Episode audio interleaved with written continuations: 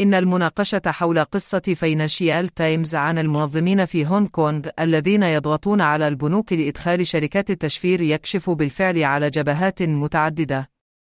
أولاً، إنه يتحدى التصور الشائع بأن الصين حظرت العملات المشفرة. وبدلاً من ذلك فإنه يسلط الضوء على أن نهج الحكومة الصينية لم يكن أبداً يتعلق بفرض حظر تام، بل يتعلق بممارسة السيطرة على الصناعة. يتماشى هذا مع مفهوم رأسمالية الدولة، حيث تنظم الدولة الأنشطة الاقتصادية وتوجهها.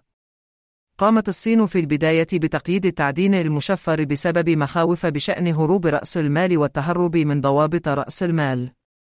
مع ذلك تشير التقارير إلى أنه لا تزال هناك صناعة تشفير مزدهرة في الصين، بما في ذلك عمليات التعدين.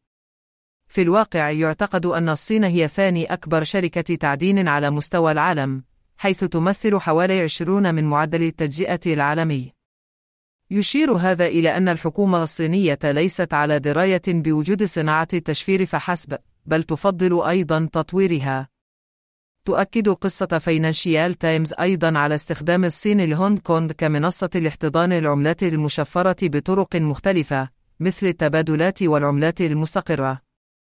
تشير هذه الخطوة الاستراتيجية إلى أن الحكومة الصينية تدرك إمكانات العملات المشفرة وأهميتها في مستقبل التمويل. تشير هذه المناقشة أيضا إلى أن اهتمام الصين المتزايد بالعملات المشفرة يتأثر جزئيا بموقف الولايات المتحدة تجاه الصناعة. ينظر إلى محاولات إدارة بين للقضاء على العملات المشفرة على أنها تروج للتكنولوجيا عن غير قصد. نظرا لأن الولايات المتحدة تسيطر بشكل كبير على التمويل العالمي، ينظر إلى معارضتها للعملات المشفرة على أنها إشارة إلى أن العملات المشفرة تشكل تهديدا مدمرا. بالتالي فإن هذا يعزز الحافز للبلدان الأخرى، وخاصة المنافسين الجيوسياسيين للولايات المتحدة، لتبني واحتضان العملات المشفرة. الجانب الثاني الذي تم تسليط الضوء عليه في قصة فاينانشيال تايمز هو تردد البنوك الكبرى في ضم الشركات المشفرة، حتى بعد أن نصحها المنظمون بذلك. هذا التردد ليس مفاجئا، نظرا لأن النظام المالي العالمي يخضع إلى حد كبير لسيطرة البنوك التي تستفيد من الهيكل المركزي الحالي. أعربت شخصيات بارزة مثل جيريمي دايمن ووارن بيفر الذين تربطهم صلات بالبنوك الكبرى عن معارضتهم للعملات المشفرة. تهدد الطبيعة اللامركزية للعملات المشفرة القوة والثروة الحالية لهؤلاء الأفراد والمؤسسات.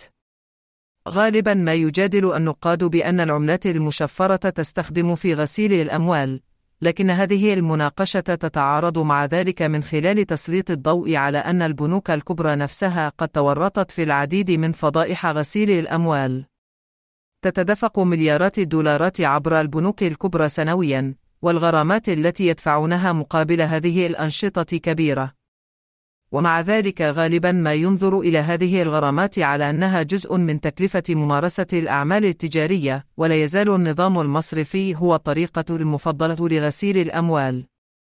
يؤكد هذا أن العملة المشفرة، مثل بيتكوين، ليست بطبيعتها أكثر عرضة لغسيل الأموال من النظام المصرفي.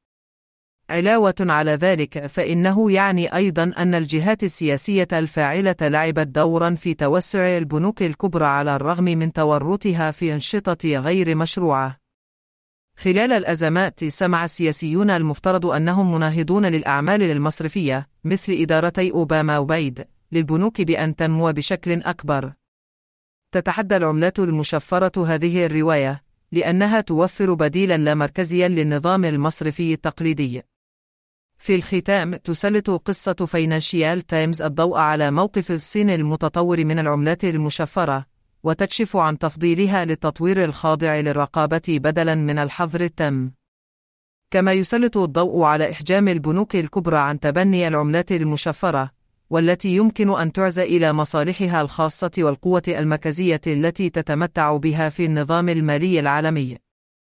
تشير هذه المناقشة أيضا إلى أن تصرفات حكومة الولايات المتحدة التي ينظر إليها على أنها محاولة لخنق العملة المشفرة تشجع البلدان الأخرى عن غير قصد على تبني واستكشاف إمكانات العملات المشفرة.